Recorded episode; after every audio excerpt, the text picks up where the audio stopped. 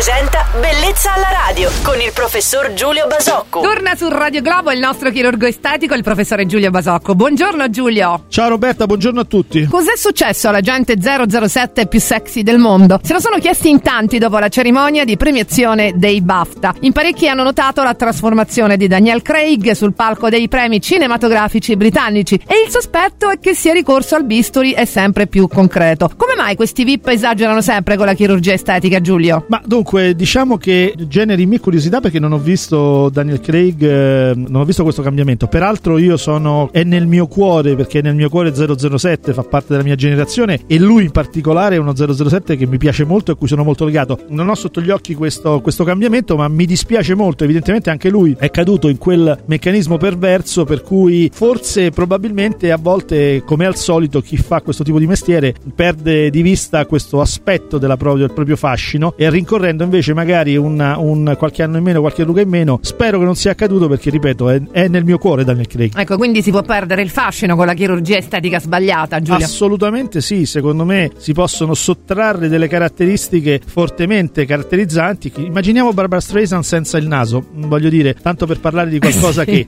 che eh, non, non riusciremmo a immaginarcela senza quel difetto terribile. Seguite sempre i soliti consigli del nostro chirurgo estetico Giulio Basocco, mi raccomando, questo per evitare sempre brutte sorprese. Poi eh, noi ci ritroviamo domenica, sempre qui su Radio Globo. Buon fine settimana, Giulio. Ciao Roberta, buon fine settimana a tutti. Bellezza alla radio.